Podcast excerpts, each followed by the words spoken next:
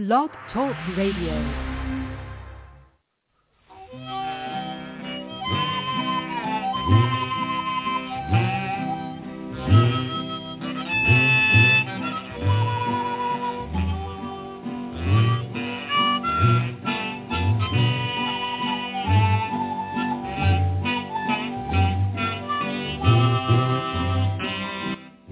Welcome once again to the Lucky Mojo Hoodoo Rootwork Hour, brought to you by the Lucky Mojo Curio Company in Forestville, California, and online at luckymojo.com. I'm your announcer, Reverend Art of FolkConjure.com in North Carolina. In just a moment, we'll be joined by our co-host, Catherine Yronwode of LuckyMojo.com in Forestville, California, and ConjureMan of ConjureManConsulting.com in Mission Viejo, California. This week, we welcome a special guest, Reverend James of FolkConjure.com in North Carolina, bringing us today's topic on unusual figural candles. They will take your calls and offer advice to address, ameliorate, and remediate your questions and problems about love, money, career, spiritual protection, using traditional African American folk magic practices of hoodoo, conjure, or root work, as divined and prescribed by the greatest spiritual hoodooists of our time. Can learn a lot just by listening. But if you're selected from among those who signed up at the Lucky Mojo forum at forum.luckymojo.com and called into the show, then you'll be on the air and receive a free consultation. We'll be going to the phones in just a moment. But first, let's catch up with our co-hosts, Catherine Yronwode and ConjureMan. Miss Cat?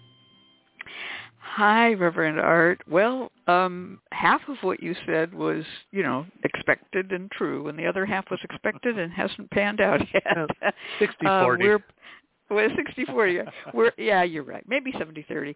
We're broadcasting, we believe, on Blog Talk Radio. We see the little red thermometer moving slowly forward. Time is passing and we are being recorded. However, Blog Talk Radio's chat function has failed us. And so, although we usually have a full house of people in the chat, we can see nobody. If you want to call in, if you're listening to this, I don't even know if you could call in and hear this on the phone, You can. but you may you may be able to. And um, I know we have a couple of people have phoned in. So um, could you give that number? the That number is to call 818. is 394-8535. Do it once again. 818 394 8535. All right. If you call in on that number, you'll be able to be in our communicatory back channel, but it will not be printed out as chat. Maybe someone will take some notes.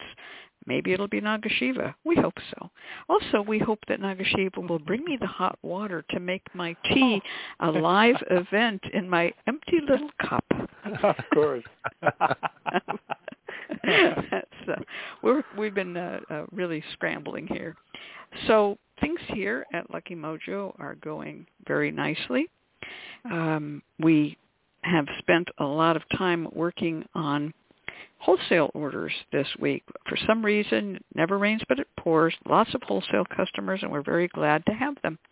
Been making um, uh, candles for them and also a lot of packed herbs and somebody went crazy on spell kits and um ordered a whole lot of spell kits wholesale which was great for us they take a little longer to make but it was a lot of fun so my thanks to nikki colleen eileen heidi max bay and shiloh for having kept everything going this week and doing really well so I've been working myself on my own little projects, which as you all know are one thing and another. I've been working on uh, the projects I've been working on for a while, which was about lucky coins. I think I'm about done with that for a while. So next, uh, on the 7th, the next Patreon uh, I produce will be on a different topic. I try to change it up. I think it's my Gemini rising. I'm going to probably be doing something that I have no idea what it is at this moment, which is fun for me. Um, working on uh, things that interest me and then writing them up and making a, a kind of a new exploration for myself or downloading something that's been sitting in my brain for 40 years and nobody ever asked me about it. When someone does, I go, oh, I can unspool that entire range of thoughts. I like to do that. So I think you're scheduled for the uh, 28th, actually. The 28th. Oh, you're absolutely right. Okay, well, I don't know. Will the 28th be another Lucky Coin? Probably it will be. I'll probably want to finish off the whole Lucky Coin event. I think that's sort of a thing, and then then I'll move on to oh, who knows what, you know, something else. probably uh, old um, tea leaf reading booklets or something of that nature. So as I have to thank my patrons. They've really been very indulgent of me as I just wander around the ephemera that are in piles all around me and write up articles on some of the most obscure parts of metaphysics and occultism. And uh, everybody seems to like it, which is very indulgent of them, and I'm very grateful for the the support. You guys have been with me for many years, and here comes the tea. So, uh, ConjureMan, how are things in your world? Things are, are, are quite well. We are dealing with the wilds of technology uh, and, and chugging on, so hopefully everyone can hear us and they're able to connect with us. Uh, and, uh, you know, Blog Talk Radio is one of the funkiest technologies around, but you know we, we do what we can do, uh, and it's been it's been a stalwart companion of ours for ages. Uh, this has been a really interesting uh, month for me. I've said in the past that we've been doing a lot, a lot of love work, but it's interesting. Like something shifted drastically around Monday of this past week, where suddenly I had a massive influx of everyone asking about career it was like Valentine's you Day, were... the lead up to the lead up to Valentine's Day was all love, love, love, and then the second it passed, everyone's like, "All right, now talk to me about my job." well, been, that shows me that you were one week behind me. Oh, because that's. I'd, yeah, you're doing. I'd already stuff, right? made that leap to all the career people, and I couldn't. You know, it's like and you were going, "Oh no, no, I still have love," and I thought, "Well, maybe they don't just like my love work anymore."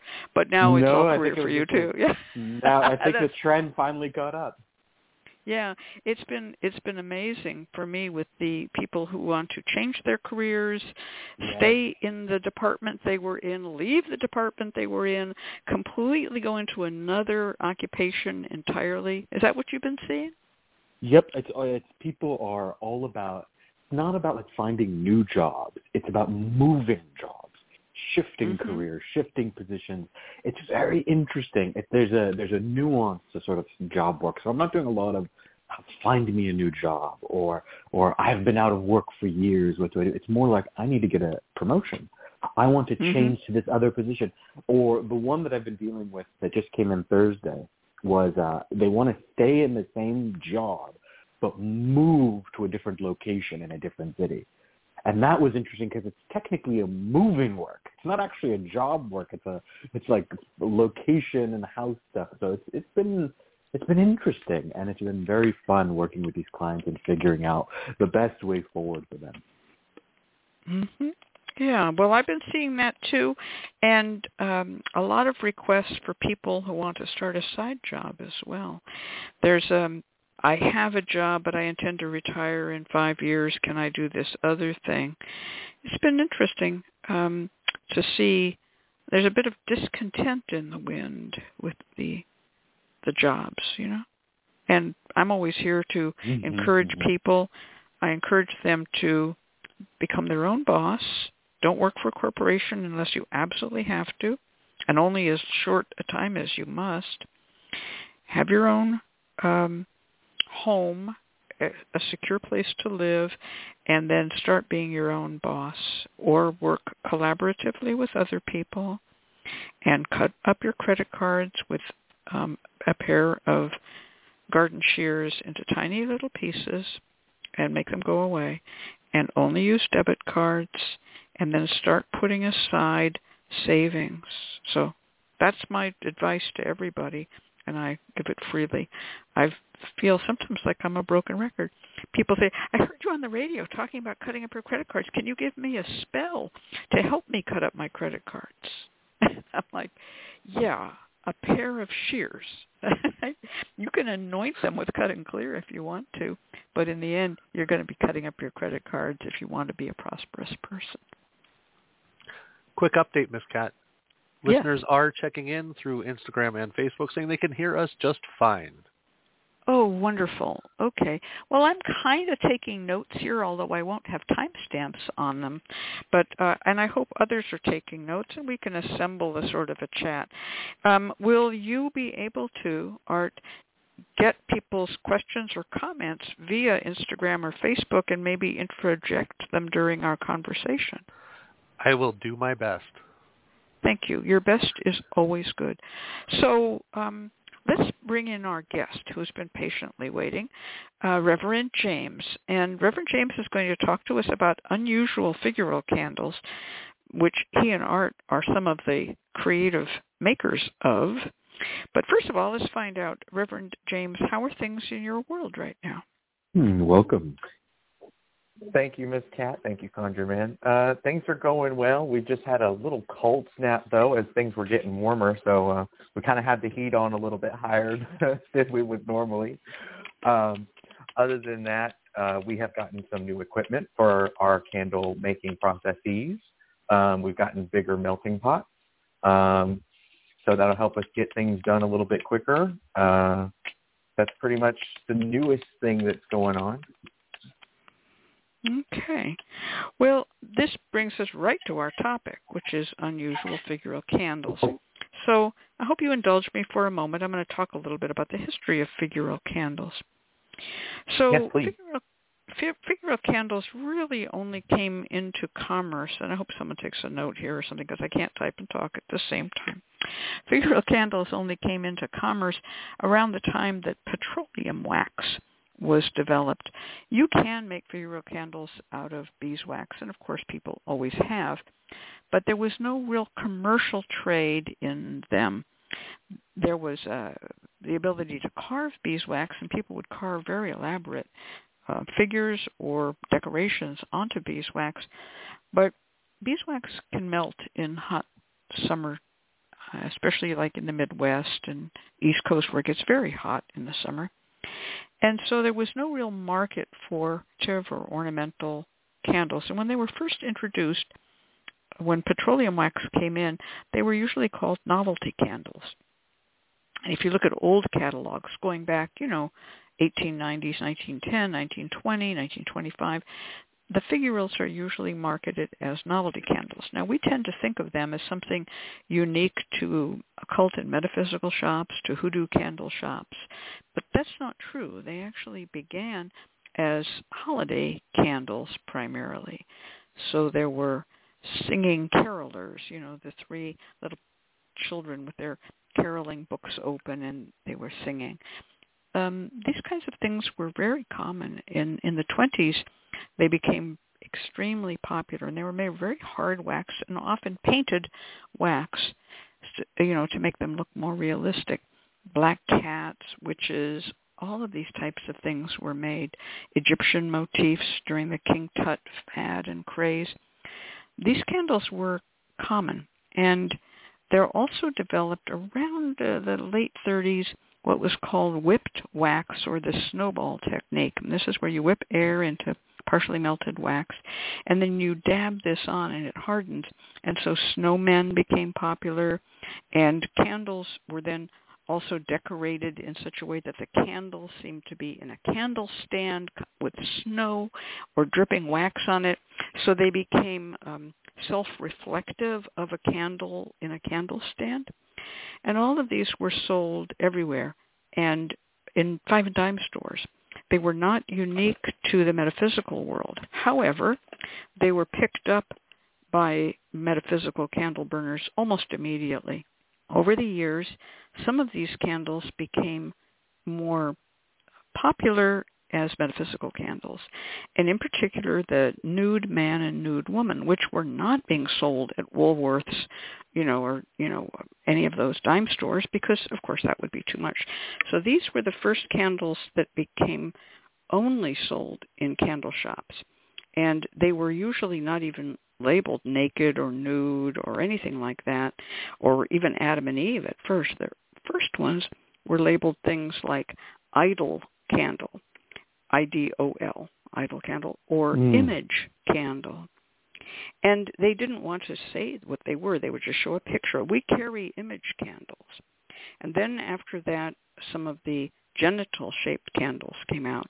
And those were called member candles, as in genital members. And they would say female member candle, male member candle, no picture, no picture at all. And these were kind of a secret Uh, that were kept behind the counter. They were not put out where you could see them. Even well into the 60s, if you went into a candle shop, you could ask them, do you have any male member candles? And they'd reach under the counter and say, what color do you want? because they were not on a shelf. But as time went on, those became more common. And along with them, some of the other candles of the 1960s that became popular were a snake going up a pillar. Um, and this was supposed to be related to voodoo. Um, and these, some of these images don't uh, aren't used in candles much anymore. That one had its fad. It lasted for 20, 30 years, but you don't see it much anymore. The witch with the Welsh witch hat on, very common, very popular, still around. The Yep. crucifix candle, which really started in the 30s, has retained its popularity.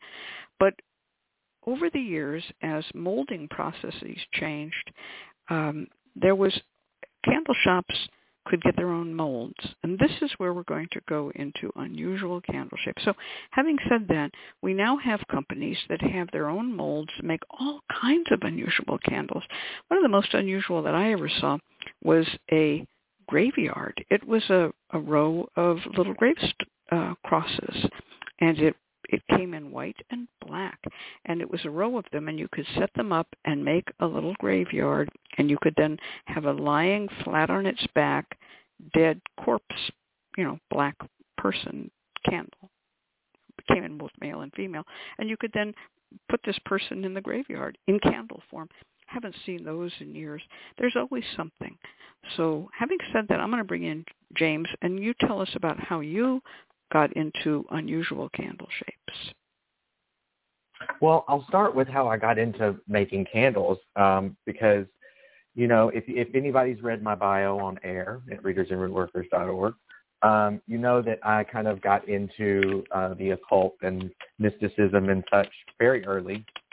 And um, whenever I was around eight or nine, I started playing around with, um, you know, melting down candles that I'd already had or buying some at the, uh, you know, the local Dollar Tree, little votives, and then melting them down and remaking them into something else. Or um,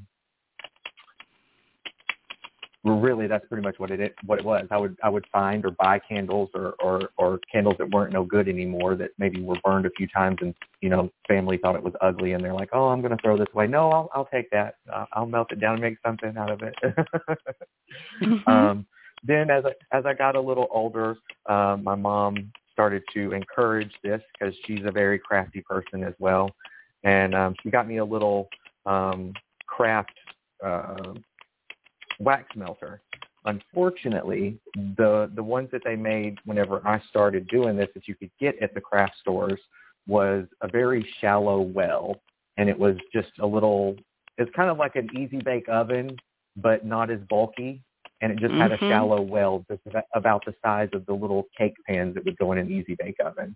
Um, so it was really hard to work with that, and um, you know, being a kid and uh, not having a whole lot of money. I didn't have a whole lot of um, ability to go out to like things like Michael's and, and other craft stores and whatnot to get like dyes. So I would, um, I thought, you know, well, you know, crayons are made out of wax. You know, maybe I can use that. And I did. Um, unfortunately, which a lot of people still try to do that today. Um, unfortunately, whatever's in a crayon, um, when you add it to paraffin wax and you try to burn it, especially if you're trying to get a bold color, it just makes the candle burn so fast. So you end up with this giant tunnel all the way through it, or you end up with like webbing from the outside edges. Um, it's not very pretty. It doesn't work really well. I don't recommend it. If you're going to try to do candles, I definitely, you know, recommend going and trying to get real dye, real real products, not not trying to cut cut corners with it. Um, but then as I got older, um, I, I stopped doing things like um, because I was originally using uh, what what are they? Um, the little canisters for film for camera, Mhm. and I would I would use that to make little pillar candles. Mhm. and um as I got older and my mom realized that I was getting more into it, um, you know, whenever she bought me that other melter, she started to buy me a few um candle molds.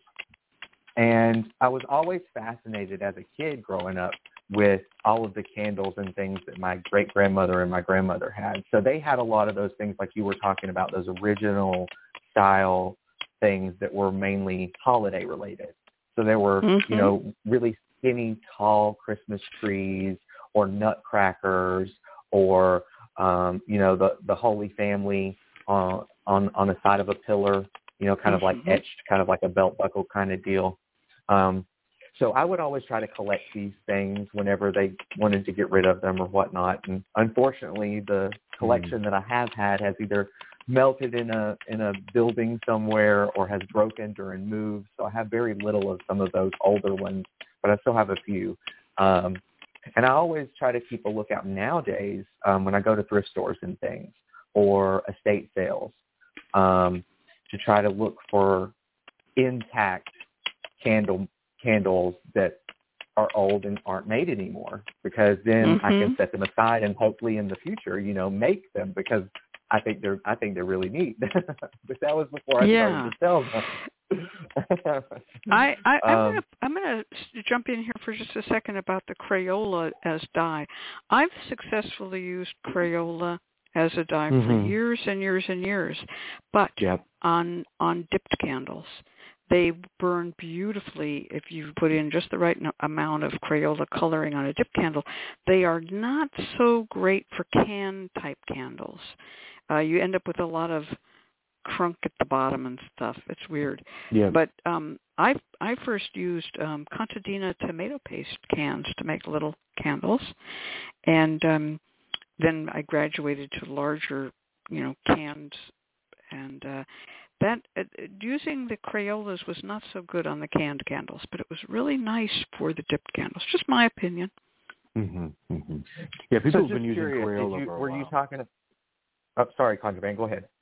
No, I was just going to say people have been using Crayola colored candles or uh, Crayola colors for a long time. I remember playing around with them. It does take a little bit to sort of figure out the right amount in order to get the dye to work. Uh, Mhm. You got to play with you got to play with it. But once you get the Yeah. hang of it, they do make fantastic dip candles. Yeah, they're really great. So What were I you going to say, James? I was just curious. Did you mean like uh, dipped from from uh, you know just the wick, or using a base candle? Yes, uh, dipped candles made with a small wooden bar with two Mhm. L-bent nails on it. The wick comes up, does a half hitch, goes around to the next nail, half hitch, and down. You dip them in. You you arrange them to dip on the back of two facing or a row of facing dinner chairs that dinner table chairs that all have the same kind of square backs, and you just go up and down. You dip next, next, next, and by the time you come to the end of the row, you walk around. You're at the beginning of the row, and you do the next. Over the course of doing that, you have to have a flat pan that's hot on the stove that um, you will melt because they'll tend to drip downward, and the wick ends up way up. You know, it's too much wax at the bottom. So you um, burn, not burn, but melt off the bottom edges as you go, so they don't have that nipple on them, and then that's it. You just keep going and going and going. You can then make um, different colors. You can then carve them, and you'll end up with um, like sort of leaf shapes carved out, and it can be quite beautiful. You can do them rainbow style, where you successively dip, like you might start with yellow all the way up until you get a nice good shoulder, and then you're going to orange, and then you go to red, and so, so forth, purple, so all the way down to indigo blue, and you've got some sort of a rainbow candle. It's a, it's a style. Then you want to seal it with one final seal to get all those layers even, and there you go, all done. It's Right. I used to I wonder do this for a living. I wonder if the reason maybe that it works better for dipped candles versus something molded like what you were talking about with like a, a can candle.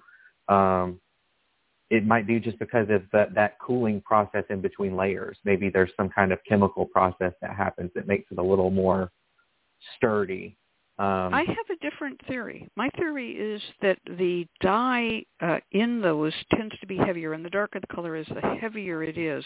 I'm sure you've had that, uh, that happen where the black dye just if you use too much black dye it goes at the to bottom. the bottom of the can right and it's the same true with glass candles that are um black they tend to not burn very well because the carbon in them is screwing up the burn. So in a in a it's i think there's more about airflow as well because when dip candles burn they burn down as opposed to a can candle or even a like a skull candle which makes a well. And once it has that well it's not getting a lot of airflow and things and it kind of goes down inside. That's my theory on it. I i love working with crayola dyes. Um it's colors are very vibrant and very interesting and of course you can mix them and make all kinds of fun things. But that's just me. You can also take crayolas and uh, do candles that are kind of like a nondescript color and then you know go your last few dips into some real intense crayola color. It's fun you know i've done it just saying well, I may have those to are- but those that. are- you know. yeah, well, those aren't those aren't unusual figural candles. The pr- problem with figural candles, and let's talk about this for a moment if we can. The problem with figural candles, and you mentioned the skinny Christmas trees. Figural candles have to be designed in a conic shape to burn well. They have to be basically like a fatter dipped candle. The more they deviate from that, the less well they will burn or the more they will fall apart. And this is fine. You know, you might have a, a candle with um oh my gosh, just say a um a horse and there's a wick on the horse's head and it burns and the horse's head falls off and the rest of it's just a bunch of wax, right? But when people are burning candles metaphysically, they go, "Oh my God, my horse's head fell off," and they are looking to interpret it.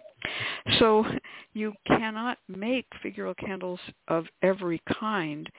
That's why, for instance, the black cat tail up candle, the there are two ways to do it. Either the cat is sitting up with a very long neck, like a sort of a 1950s Siamese cat statue, and its tail curled around the bottom, which makes it conical in shape, or the candle is made so that the cat's head is at the bottom. It's almost resting on its paws. Its back is arched up, and its tail is where the wick is, and that burns. Because you have to remember that pieces will drop off. That's a fire danger. But also, people are so interested in getting signs and omens.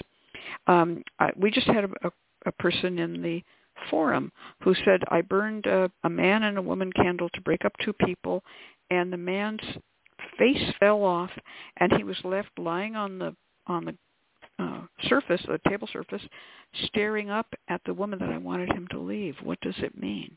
Well, it means he's still looking at her. Obviously, even if he's burning up, he's still looking at her. His face fell off intact, and so this is something very important to understand when making figural candles is to have good molds because the mold uh, you can make uh, you can cast wax into any shape but can you burn it you, you know what i'm talking about james Absolutely, because I've actually wasted a, a, a good bit of money on some some molds that are quite useless. Um, for instance, I have a really large 10-inch um, cross candle, but it's very unfortunate because it's so large that the arms of the cross just fall off.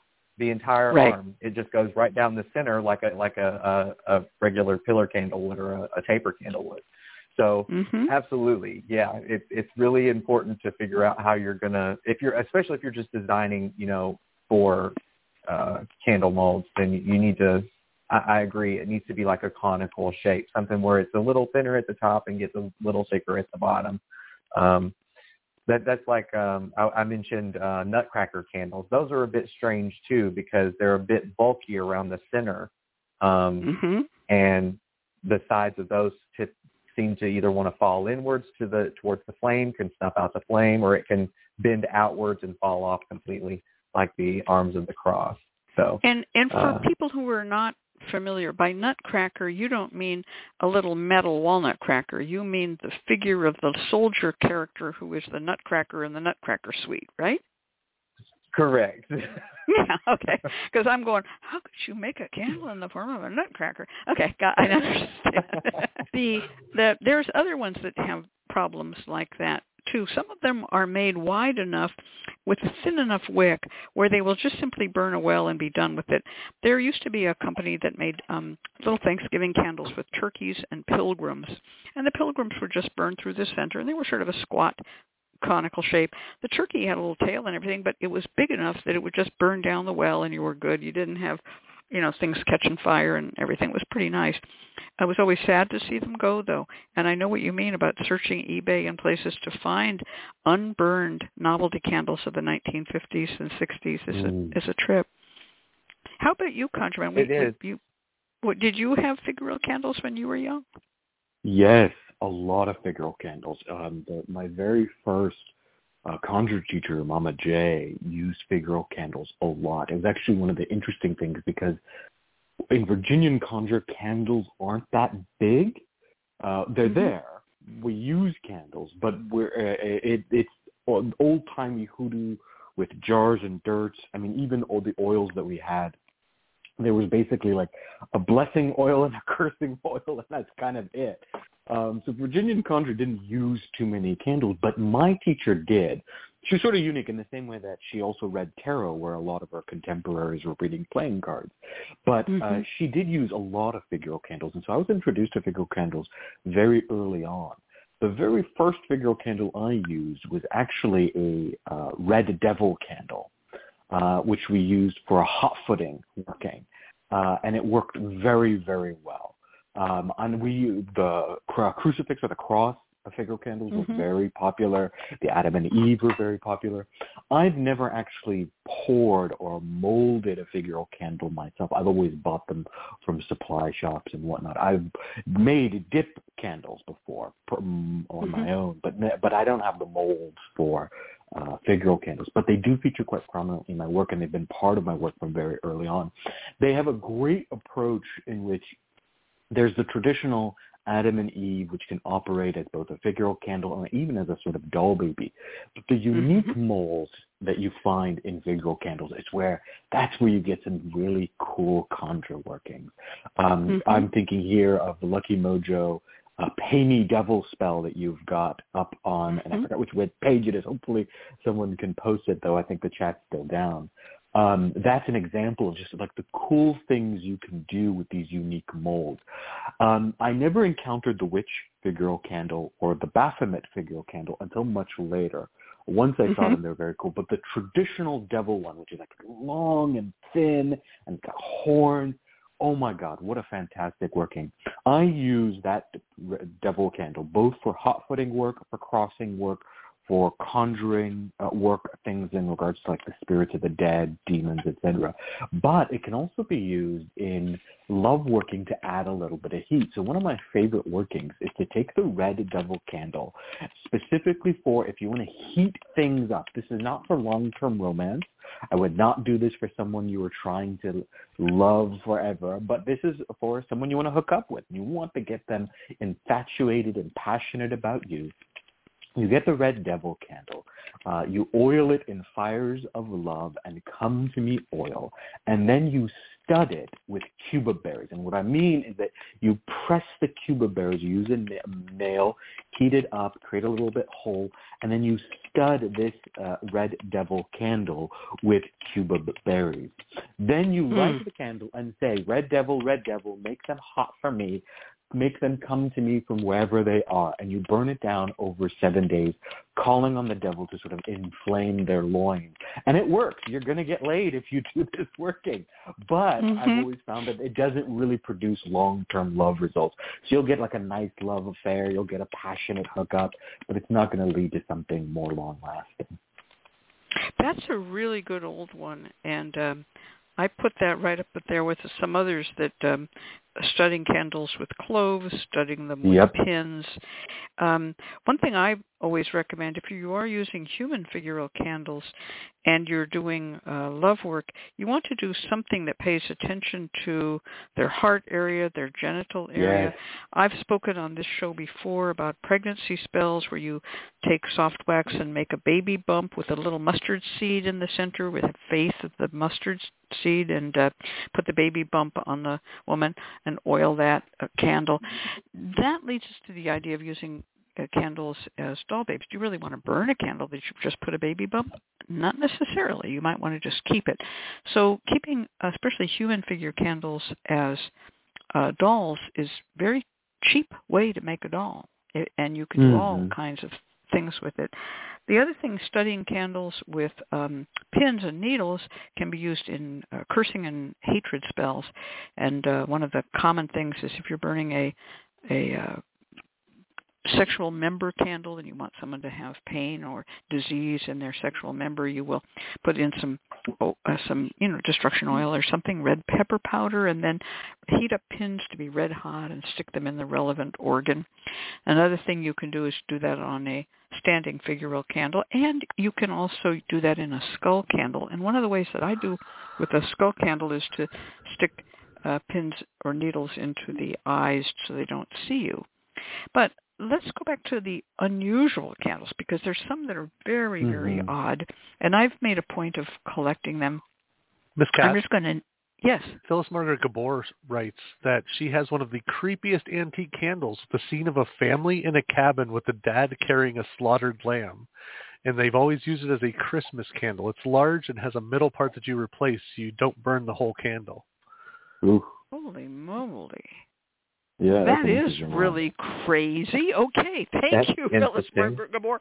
That is nutso. I've seen some some really nutso ones. Um, that's So that's, kind of like really- a kind of like a hurricane candle. So where you have a candle inside of a a, a, a walled wax a wax wall, yes. so that it lights. It's also up like from that graveyard. inside. Yeah, it's like that graveyard candle I was telling you about too, where the dead body is put inside the graveyard, and it becomes Mm. sort of an act. There are some other ones that are very odd. Um, they come from Peru. They're made of a softer petroleum wax, not melty like uh, glass candle wax, but they're they're moldable, and they are in the form of an apple. And the the apple has been cut with a lid, and you pull the lid off, um, you know, the top of the apple off, and inside there are two tiny little male and female Adam and Eve figures, and you are to, um, and there's a wick that runs up through it, right?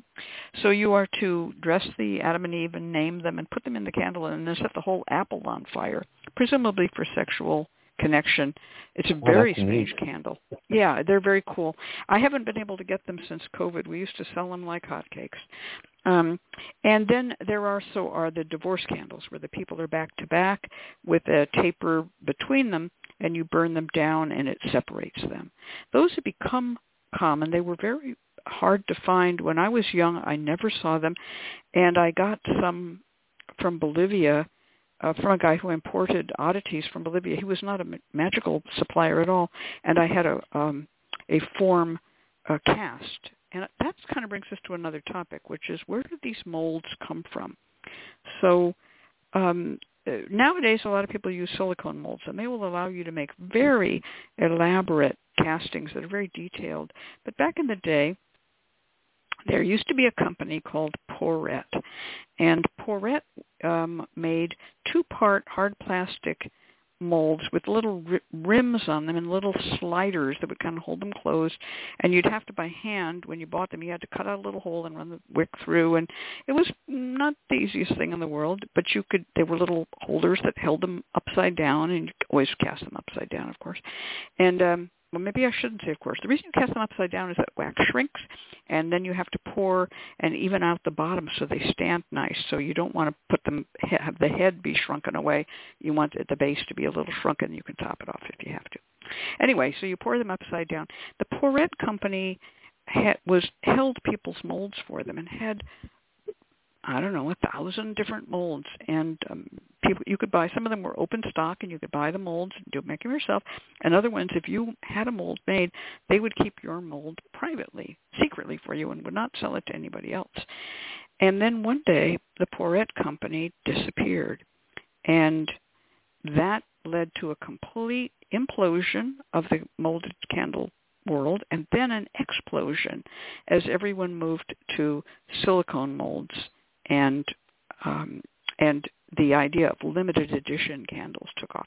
So somewhere between when Pourette went out of business and when everybody all of a sudden had molds, there was um, a place called Candle Mold Vault, and some of you may remember it, and they bought most of the Pourette materials, and they had collected there was uh, two people who ran it, and they had collected many, many, many old molds, and they became sort of the supplier. But once the cat was out of the bag or the genie out of the bottle, everybody on Etsy, everybody on eBay was making molds and selling molds, and this has been going on for about what do you say, ten or fifteen years, James?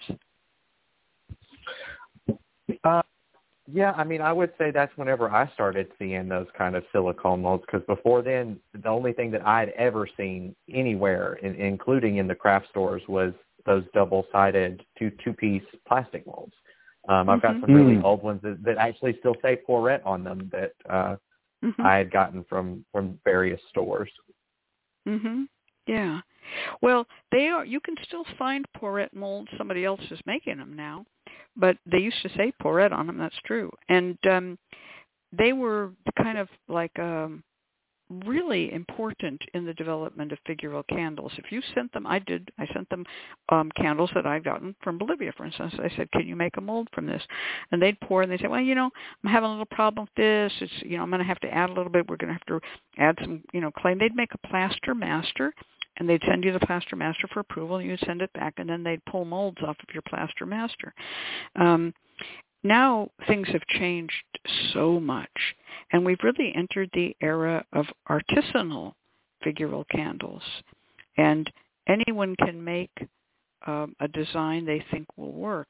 Not all of them work. There used to be a candle that was a green pyramid candle for money with an eyeball on the side of it, and it was just perfect. The the, the um, proportions of it just really ran just right. Over the years, it, it weighed so much, and the price of wax rose. So people began, and it was supposed to look like the pyramid on the dollar bill, and it was sort of tall. And then it got skinnier and skinnier until it became like one of those skinny Christmas trees.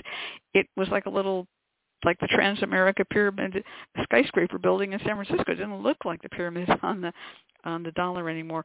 Somebody else just said, "The hell with this," and they went back to a shorter pyramid with the actual proportions of the Egyptian pyramids at Giza.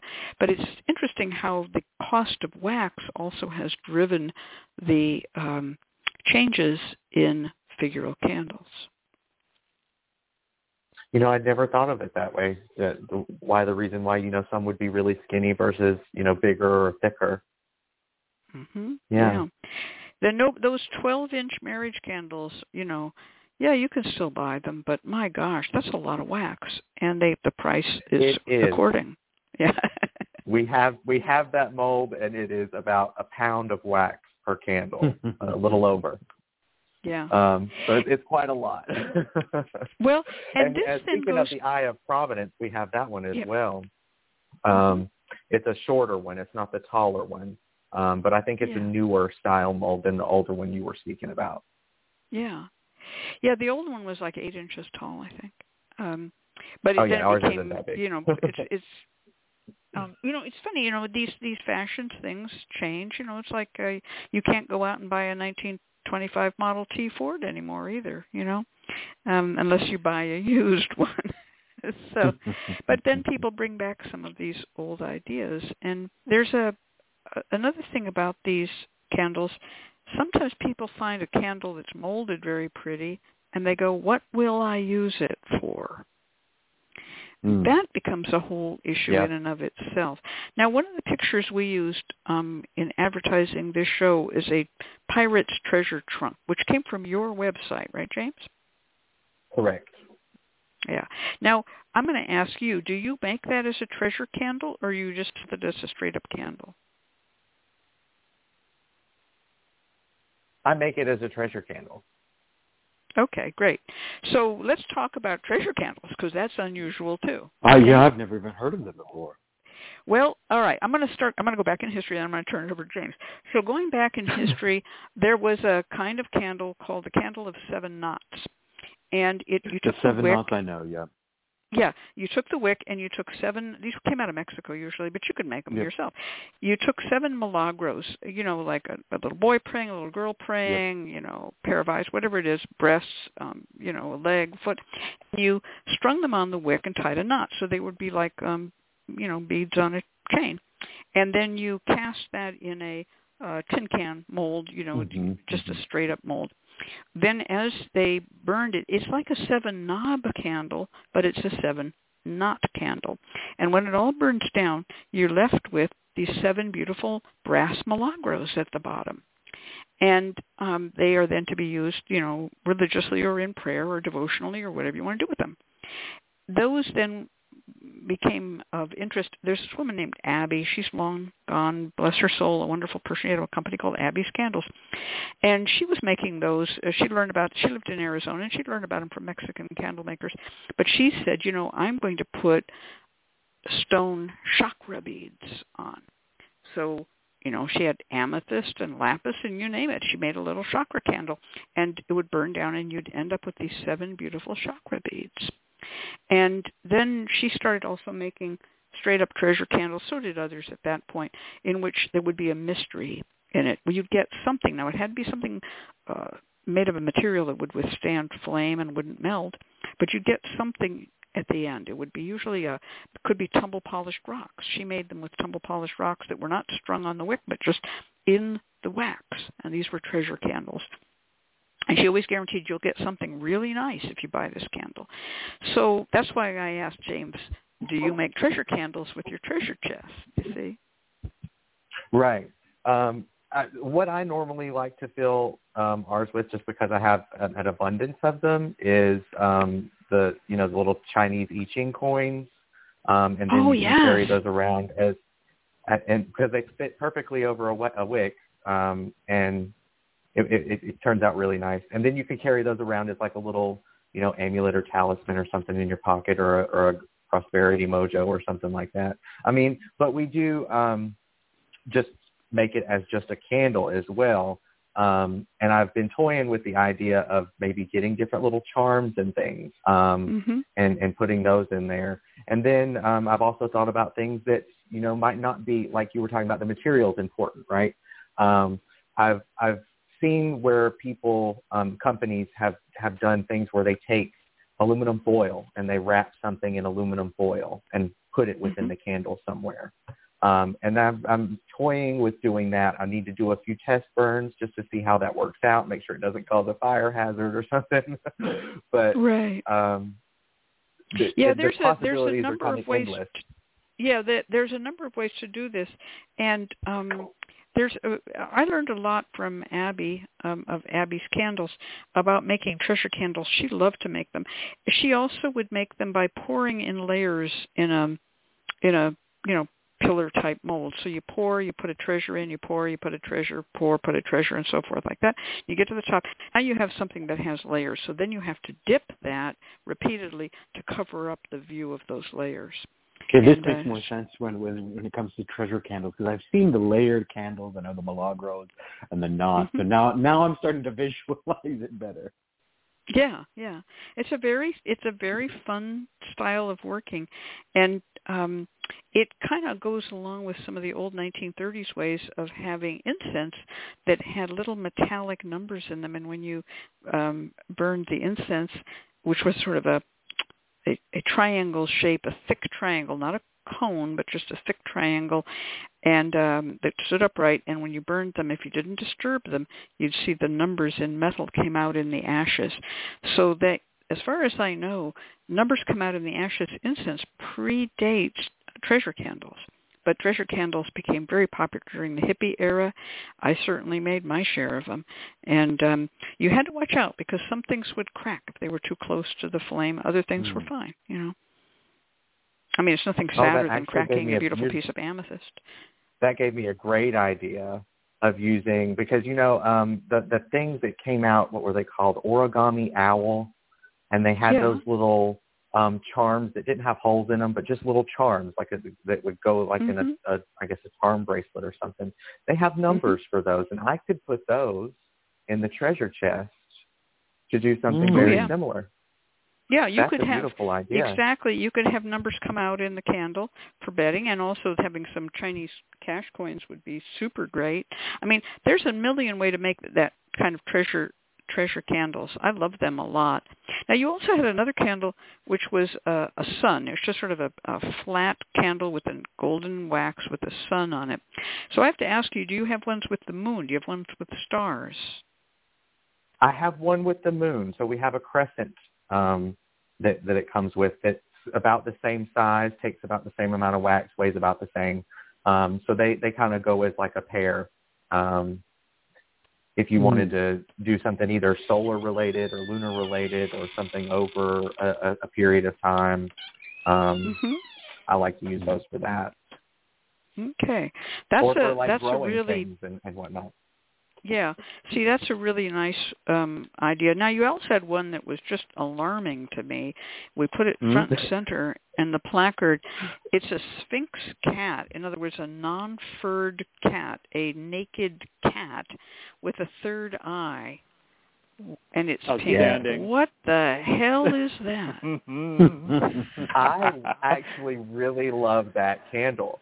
Um, Me too. it the the way that I think that that I typically think to use it, and I haven't had to use it um, yet, but the way I plan to use it is to um, anoint it in like um, psychic vision oil, um, Mhm. Oh, and then maybe clarity oil on the eyes, and then maybe putting some herb, um, psychic vision herbs inside of that eye because it's a little indented, so it would kind of be like a uh, filling it in with, uh, you know, how you fill in um, metal metal things with uh, resin.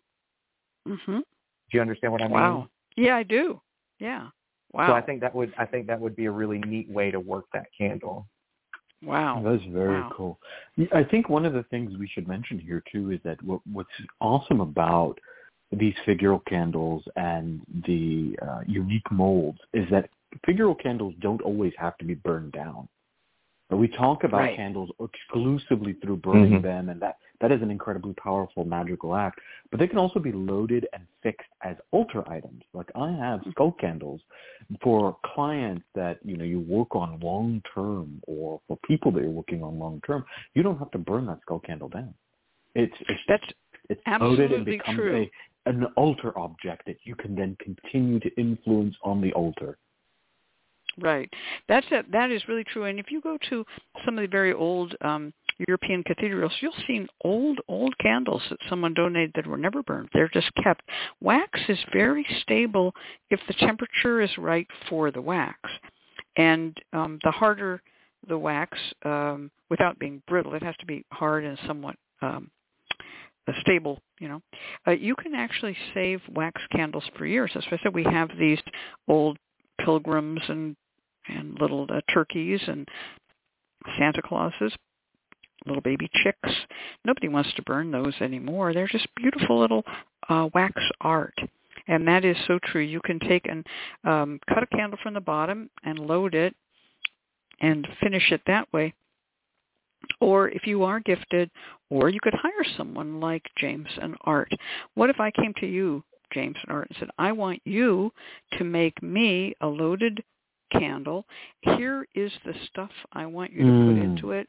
Would you would you cast me a special candle loaded from within with the things I needed in it? Absolutely, because I actually have one candle in mind for that. Um, speaking of a candle that you want to keep on your altar as a as an altar piece or a shrine piece, we have an Art Deco urn that we have. And oh, yes. I would like to have where some people send in a small little pinch of maybe a loved one that had passed away that had maybe been cremated because you know those urns and things that they put them in can get knocked over, they can get spilled and all kinds of other things. But if you send in a little pinch, I might be able to put that in that urn wax and then you have a piece Wow. that'll last for quite a while unless it, you know, if it gets knocked over, it's not going to necessarily break. It's not going to scatter it everywhere. Um, Right. and unless it gets really hot, it's not going to melt away and burn. So What a great idea. And of course Mhm. also um if you take a candle that um that you are going to load from below and you use a pen knife or something to carve out a little divot, a little conical divot, put in what you want and then take the wax that you uh, extracted from it, melted in a you know a ladle or spoon, pour it back in. It won't. You'll you'll probably end up with a little extra, so just smooth it off, and that way you've loaded the candle from below. Very traditional way to work. If anyone is new to candles, they should be doing this. If you can actually make a candle with the person you love um, stuff in it, whatever it may be. Be careful. Don't put paper in when that hits the flame. Boy, that'll be a mess. You know, uh, don't put hair in because boy, that'll smell like hell when it when it burns, right? But there are things you can put in. For instance, if someone gave you a coin and um, and they said, here, you know, lucky coin for you, you can put that and cast it into a candle and just keep it as an altar piece. No one will know you could have a coin that someone you love gave you and you can put it in a candle that looks like a turkey from Thanksgiving. It doesn't really matter. It becomes a concealed spell, or you can cast it into a treasure box. Um, I love the idea of custom casting and that, mm, that you yeah, guys can cool. offer custom casting because as what's happened with this um, explosion in molds and the, the kind of the breaking loose of the of the mold um, I don't know what you would call it hegemony of Pourette has become so uh, the sky's the limit. The, your your creativity is is out there. You can do whatever it is that you want to do to make a figural candle and make it your own. So there's a and and we didn't even really touch on color. You know, uh, candle colors used to be very you know white, green, red, black, yellow, orange. Also hard can, uh, color to get stable. Mm-hmm. Mm-hmm. Um, brown is pretty easy if you got a mess of stuff, but um, there is so much more available now also in terms of color, and all these colors have meanings, and you can look up their meanings and find out about them.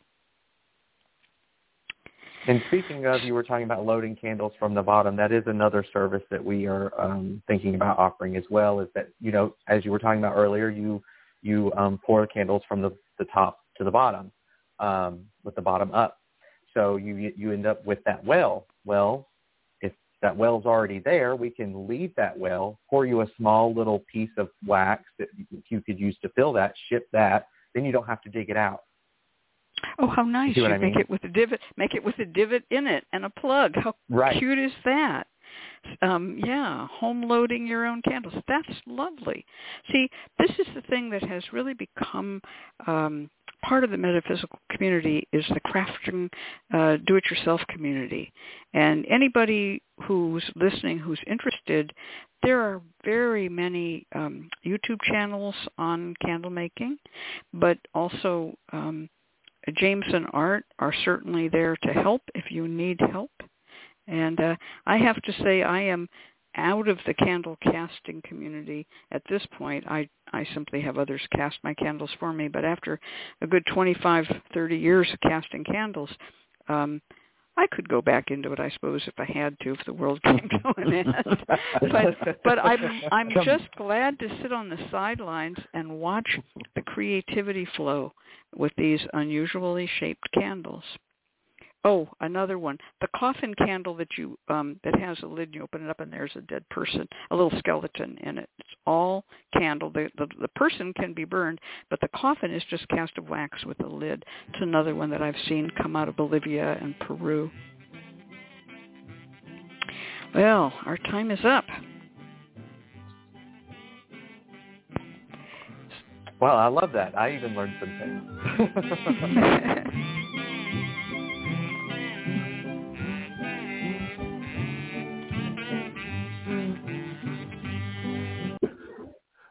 Support for this program is provided by the Lucky Mojo Curio Company in Forestville, California, and located online at luckymojo.com, and by the Association of Independent Readers and Root Workers, AIRR, a directory of ethical and authentic conjure practitioners located online at readersandrootworkers.org, and by Hoodoo Psychics, the first psychic line run entirely by Hoodoo practitioners. Receive a reading with a trusted root worker instantly. Call 1-888-4-HOODOO or visit hoodoopsychics.com and by the Crystal Silence League, a free online prayer service of the Association of Independent Spiritual Churches, located online at crystalsilenceleague.org. Tonight, we have our guest calling in from Pennsylvania. It's Miss Phyllis from 814. She has not had a reading on this session previously. And she writes, Recently I've become more aware of the spirits around me and am interested in developing a closer connection with them. How many spirits are around me? Any hints at who they may be? Is there anything they're trying to tell me or guidance they're trying to provide? Anything they would prefer as gifts or offerings? Turning it over to you, Miss Cat. Wow, what an interesting question. Um, Phyllis, um, what sign of the zodiac are you? Hi, I'm a Gemini. Gemini. Well, I bet you have a lot of spirits around you. First thing we know about Geminis is anything that anyone can do, they can do it six different ways.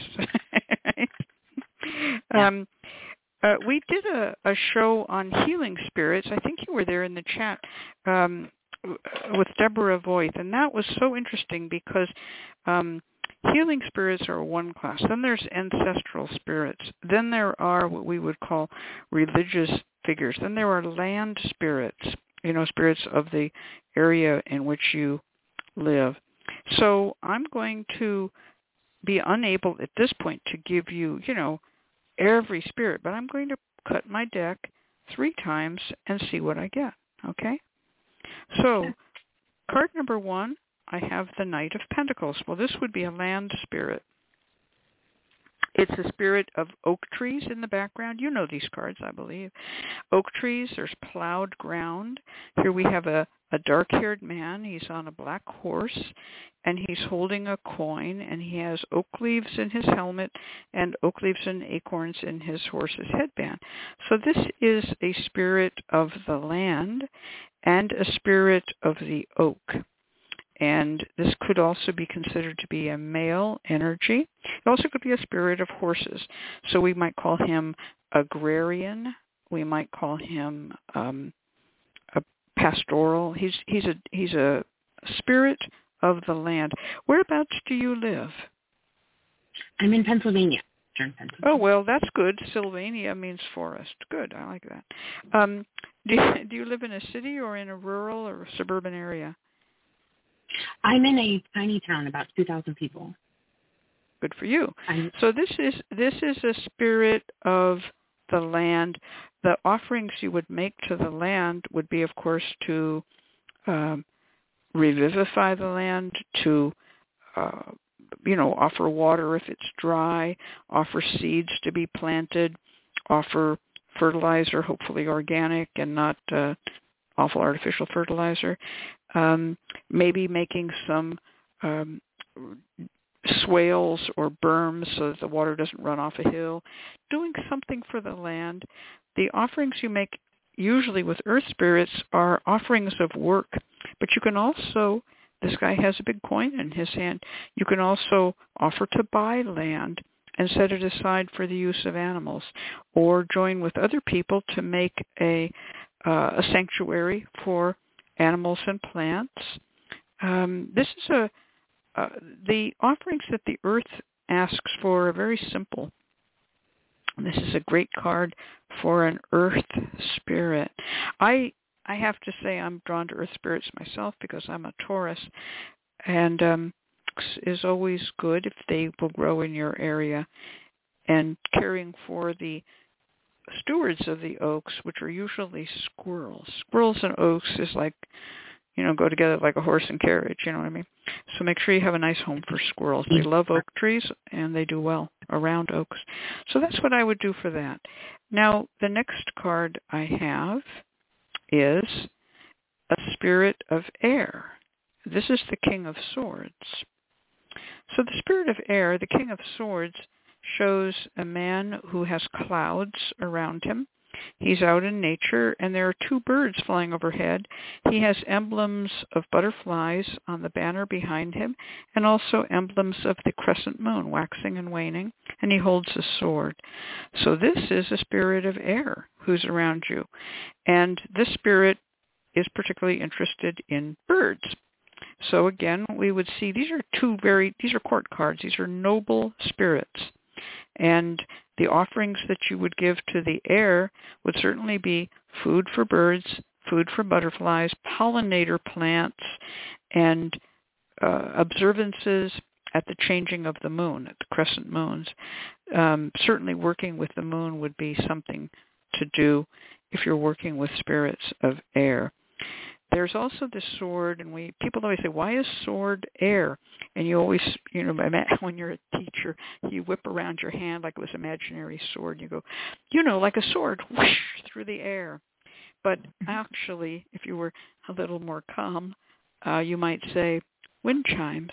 Put up some wind chimes, and um, it needn't be a sword, but is something that will uh, catch that little bell sound because air is prayer, is voice, the sound of the bell, an aeolian harp, which is run by the wind, something of that nature would invite the air spirits. Okay? Now I'm going to do a third card. And our third card is not a court card. It's a trump card, and it's the hermit. And the hermit is a card of that which is hiding or hidden. And here we have a man who's on an icy mountain holding a lantern and he has a staff and he's looking down below but he's not joining into the marketplace. So this is a quiet spirit a spirit that you would seek out but they would not seek you out. He has a lantern and says you can come to me he's not running around looking for clients. You know what I mean? Like, hi, I'm your spirit. Come here. No, he's not that guy. He's he's a quiet spirit. He could be a hermit. Now that's sort of interesting because in Pennsylvania there was sort of a history of some of these hermit groups. You know, you know what I'm talking about. People who withdraw from society. And I would say there may be a this would be an older spirit. It's a human spirit rather than earth or air and um, he seems to be a spirit of wisdom, a spirit of, uh, particularly in winter or in old age. And he has a lantern as his symbol. So what would he like as an offering? I would presume this is an old, you know, candle lamp with a star, a six-pointed star in it, no less. But you know, you could put a, a lantern out, hang a lantern on the porch or whatever, and uh, say, you know, uh, man of mystery, man of the caves, you know, man of the mountains, whoever he is, um, you know, uh, I welcome you, you know, because this is a shy spirit, um, a, a hermit spirit, and may only have um, something to tell you if you go into his world, which may be out in nature somewhere in a hidden place. Usually hermits are associated with mountains and caves, especially caves on top of mountains. So if you know of any such a place uh, to go to, or quiet places, you know, alone in the woods, sometimes by a waterfall is also a place where you might meet a hermit. So that's what I see for you, three spirits. All right? Thank you.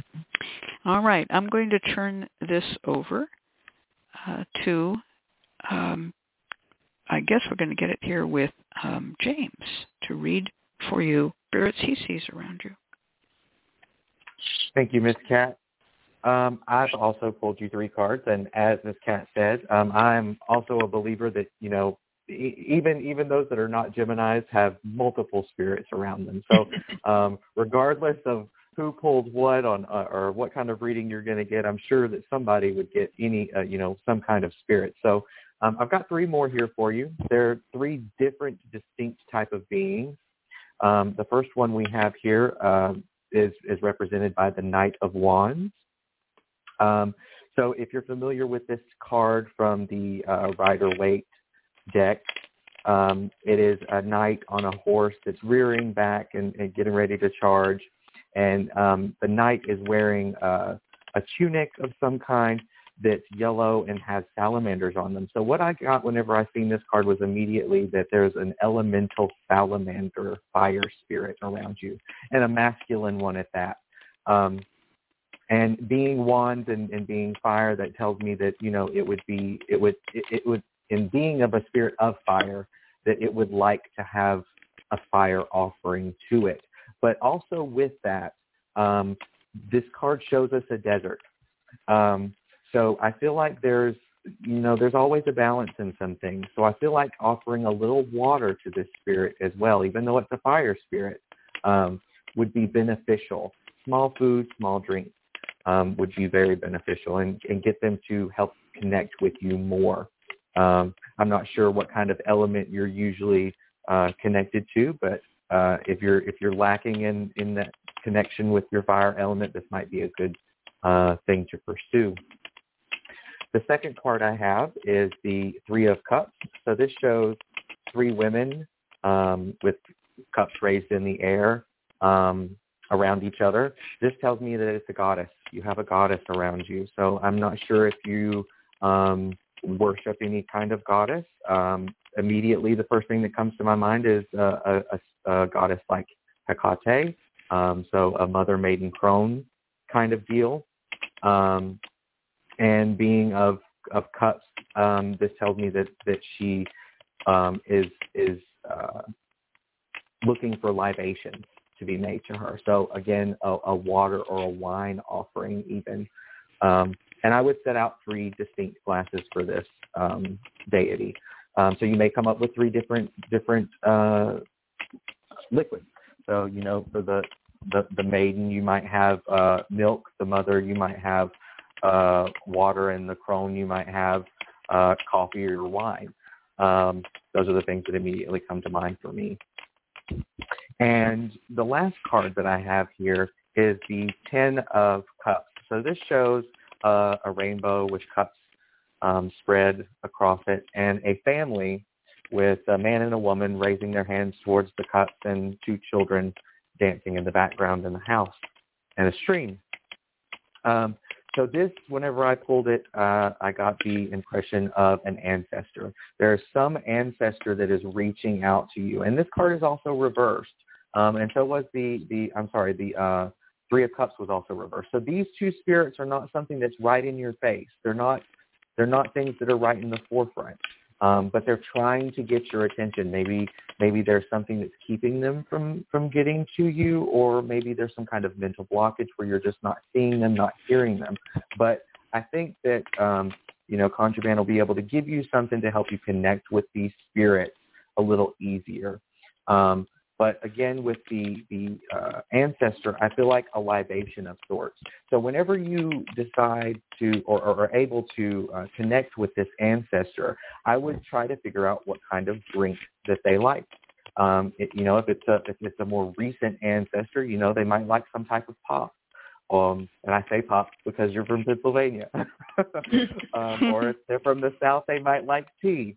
You know, um, but I would try to figure out what that specific ancestor enjoyed to drink in their life. Um, one way you might be able to do that is, you know, to use a pendulum um, to set out some different glasses and some different drinks in them. And um, whenever you, you make that initial connection, you can ask, you know, which one of these um, drinks would you like as an offering? And then you can go further into that as to you know how how often would they like it. Um, so that's that's what I have for you, and I hope that that um, that me and Miss Cat has given you something that you can you know start to connect with and and work work with. Wow. All right. Well, let's turn this over to ConjureMan, and he'll come up with some work for you.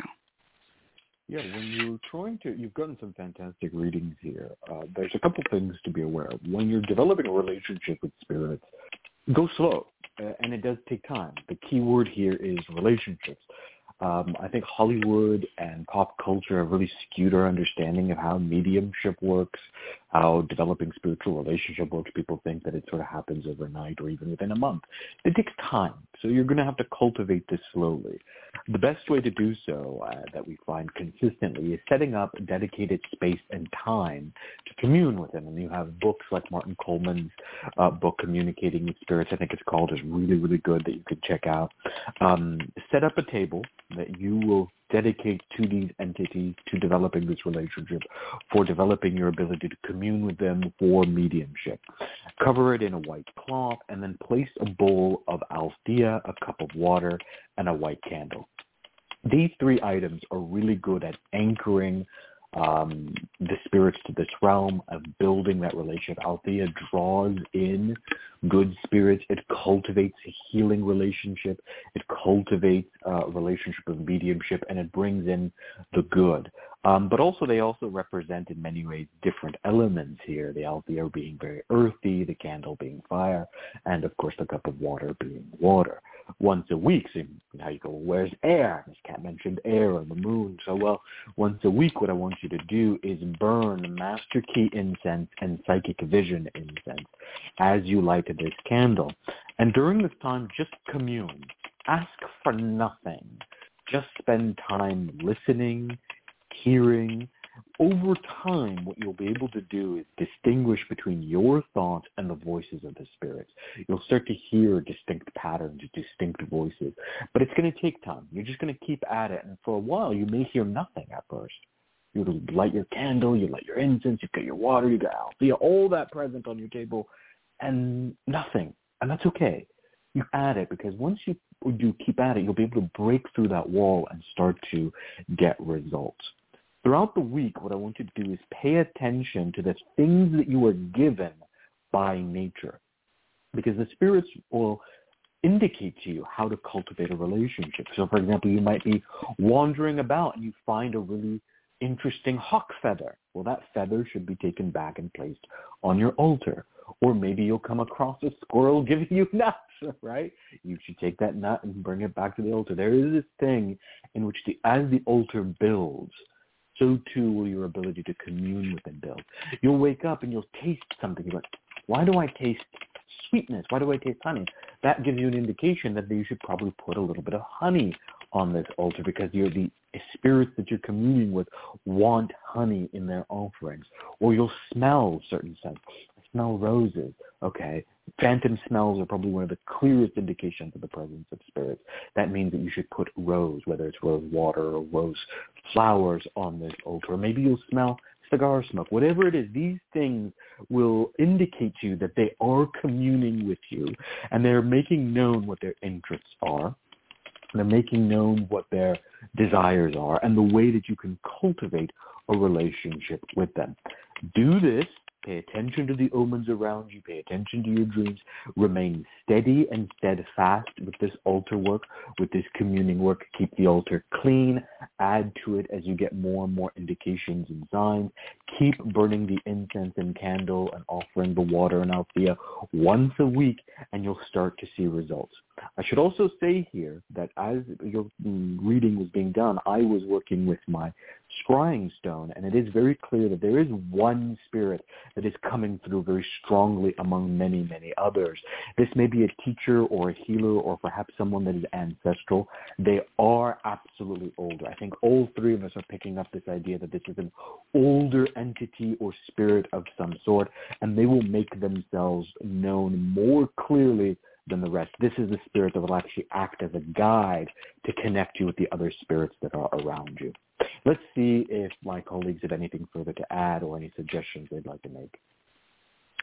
Yeah, that was really great, ConjureMan. Um, so yeah, we both saw uh, James and I, and now you too, have seen some older ancestral yeah, spirit, wise old. person spirit, the hermit, um, the Ten of Cups. Um, definitely, along with these more elemental spirits. So that's someone to pay attention to for sure. Thank you. That's that makes a lot of sense. Um, how about you? Uh, do you have anything to add, James? No, I was just going to say that um, I think ConjureMan hit the nail on the head with it being a, a spirit that helps connect. Um, okay. Because the first thing that I got was a gatekeeper. Whenever you first was reading this cat, um, the word mm-hmm. that came to me was a gatekeeper spirit, something that helps you connect. So um, I definitely agree with that. All right. Well, let's um, turn this over to uh, Nagasiva at the board somewhere in North Carolina and see what happens next. LMC. You're listening to the LMC Radio Network, broadcasting out of Forestville, California, on the World Wide Web at luckymojo.com.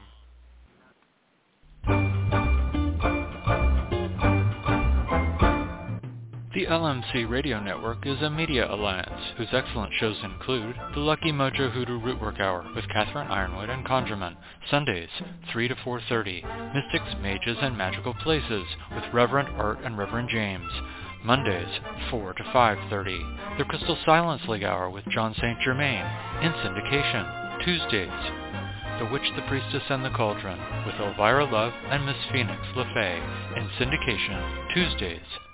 The Now You Know Show with Professor Porterfield in syndication Wednesdays.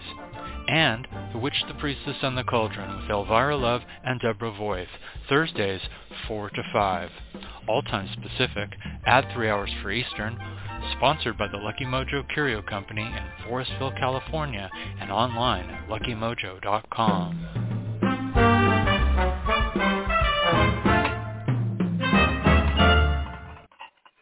And now a few quick announcements about those ups, outstanding upcoming shows on the LMC Radio Network. Monday, February 26th at 4 p.m. Pacific, 7 p.m. Eastern on Mystics, Mages, and Magical Places with Reverend James and myself, Reverend Art. We welcome Deborah Voice with a discussion on mediumship. Tuesday, February 27th on the Crystal Silence League in syndication will be the topic of Astral Power Part 6 on Tuesday, February 27th on The Witch, the Priestess, and the Cauldron in syndication with Miss Elvira and Phoenix LeFae will be Ask a Witch Part 3.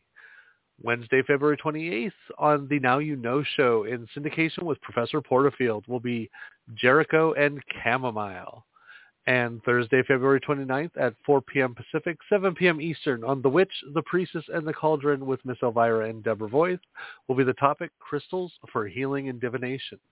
And we have a few minutes before we can jump into the free spell segment. Miss Cat, did you have some Facebook Friday winners to announce? Oh, did you know? you must be psychic. Uh, yes, Reverend Art, I have eight winners. They each won a Blessing Herbs Mixture Pack. This is um, a, a package that we make up at Lucky Mojo of Blessing Herbs in a nice handy combination. And our winners are Marcy Comella, Sean Jordan, Kyla Simmons, Cecilia Fagan, Charlene Erickson, Angela Evola, Wilma Southwood, and Diana Carroll. And you will get a message from the Lucky Mojo page that you have to answer. Provide your shipping address so we can send you your prize. Remember, do not send your credit card number. We do not ask for anything. Watch out for scams. All we want is your shipping address, and we will send you your free handmade Blessing Herbs mix. All right, that's it for me. And congratulations to all the winners. And now it's time for our free spell segment from our special guest, Reverend James of folkconjure.com in North Carolina. Take it away, Reverend James. Thank you, Reverend Art. This is a um, court case spell for uh, influencing the judge on your behalf. You will need one brown hear no evil, see no evil, speak no evil monkey candle. It comes with three wicks on, under each monkey three square pieces of paper for petitions, Little John to chew or galangal root, sumac berries, poppy seeds, cascara sagrada, sugar, court case oil, and a fire-safe plate surface or area. Before you begin, bite a piece of the Little John and begin to chew it. Take your three petition papers, and at the beginning of each you may start with using the judge's name, if you know it, the judge, or he, his, him, you, your, etc. Um, on the first, you will write in the center the judge or his name, then turn the petition counterclockwise and write three times across it, will have no evidence against me, or here, no evidence against me, sorry. On the second, you will write in the center the judge and turn the petition counterclockwise and write three times across it, will not see any evidence against me. And on the third, you will write in the center the judge and then turn the petition counterclockwise and write three times across it, will speak no convicting sentence against me or will speak no ruling against me, depending on your situation. Begin anointing each monkey with court case oil from the top to the bottom while repeating your petition for each monkey or five spot each petition with court case oil, then spit a little of, the little John to in the center of each and place them under the respective monkeys. hear no evidence under the first, not see any evidence under the second, and speak no convicting sentence under the third. Take the sugar and make a clockwise circle around about an inch or two around the candle. Take your finger, lick it, and touch a spot on the circle. Bring it to your tongue and say, as this sugar is sweet to me, so too will the judge be sweet to me and favor me in this case. You will start by chewing a little of the little John so that some of the juice, whenever you lick your finger and touch the sugar, transfers to that sugar circle. Do this eight more times, going clockwise around that circle with roughly equal distance between each spot. When you finish making the little divots in the sugar with your finger, go back to the first one you made and place a pinch of Cascara Sagrada and poppy seeds, and then place one sumac berry on the top. Again, continue clockwise and do this for each divot in the sugar. Light the candle from left to right. There are three wicks. And keep an eye on it as it burns. If you're adept at reading flame, smoke, or wax, each monkey may provide incense, insight into your upcoming case in regards to how the judge will react and what he hears and sees and how he will respond. Once it is complete, scoop up the nine little molds of herbs and put them in your pocket so as to give the appearance of pocket lint or in a mojo or a paper packet when you go to court and recite one of the following. If for false testimony is spoken against you, Psalm 120, which starts, I call on the Lord in my distress and he answers me. Or for a general court case, Psalm 35, plead my cause, O Lord, with them that strive with me, fight against them that fight against me. If you're able to use a Mojo or paper packet, also retrieve the petitions, divide in your mouth the remaining Little John to chew into roughly three equal pieces, and spit one piece in, of each into each petition. Hold them away from you and place them in the Mojo or packet and carry them in your pocket if a Mojo or in your shoe if it's a paper packet. And if you have just the herbs in your pocket, be sure to sprinkle a little in the courtroom when you go. And that's it. Really really nice. And and what a great candle. You know um those um those see no evil hear no evil speak no evil candles have been around for many many many years. And the uh using them this way is absolutely fantastic it's exactly the right thing to do thank you it's perfect you're so inventive. I really like what you do. All right. well, there's our music. So we're going to get some more announcements, and then um, may come back and have a few more words if we still have time. So let's turn this over to Reverend Art, and he will uh, get us through the next little announcing segment. Thank you, Ms. Cat, and thank you, ConjureMan.